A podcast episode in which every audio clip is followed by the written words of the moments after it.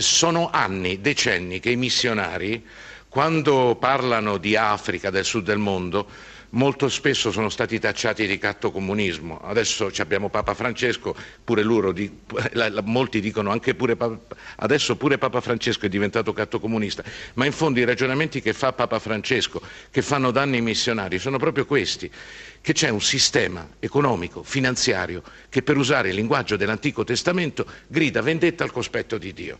E la sfida da questo punto di vista coinvolge il mondo della politica. Io sono contento che si affronti il tema di Ebola qui in Parlamento.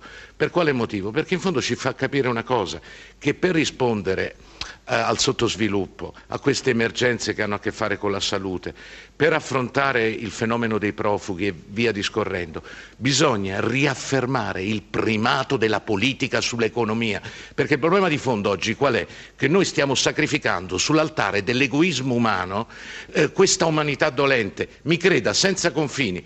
Piena solidarietà alla nostra gente che non ce la fa sbarcare il lunario qui in Italia, ci mancherebbe.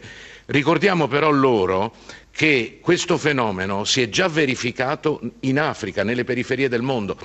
E qui la sfida è culturale, capire che abbiamo un destino comune. I problemi del sud del mondo sono i nostri problemi.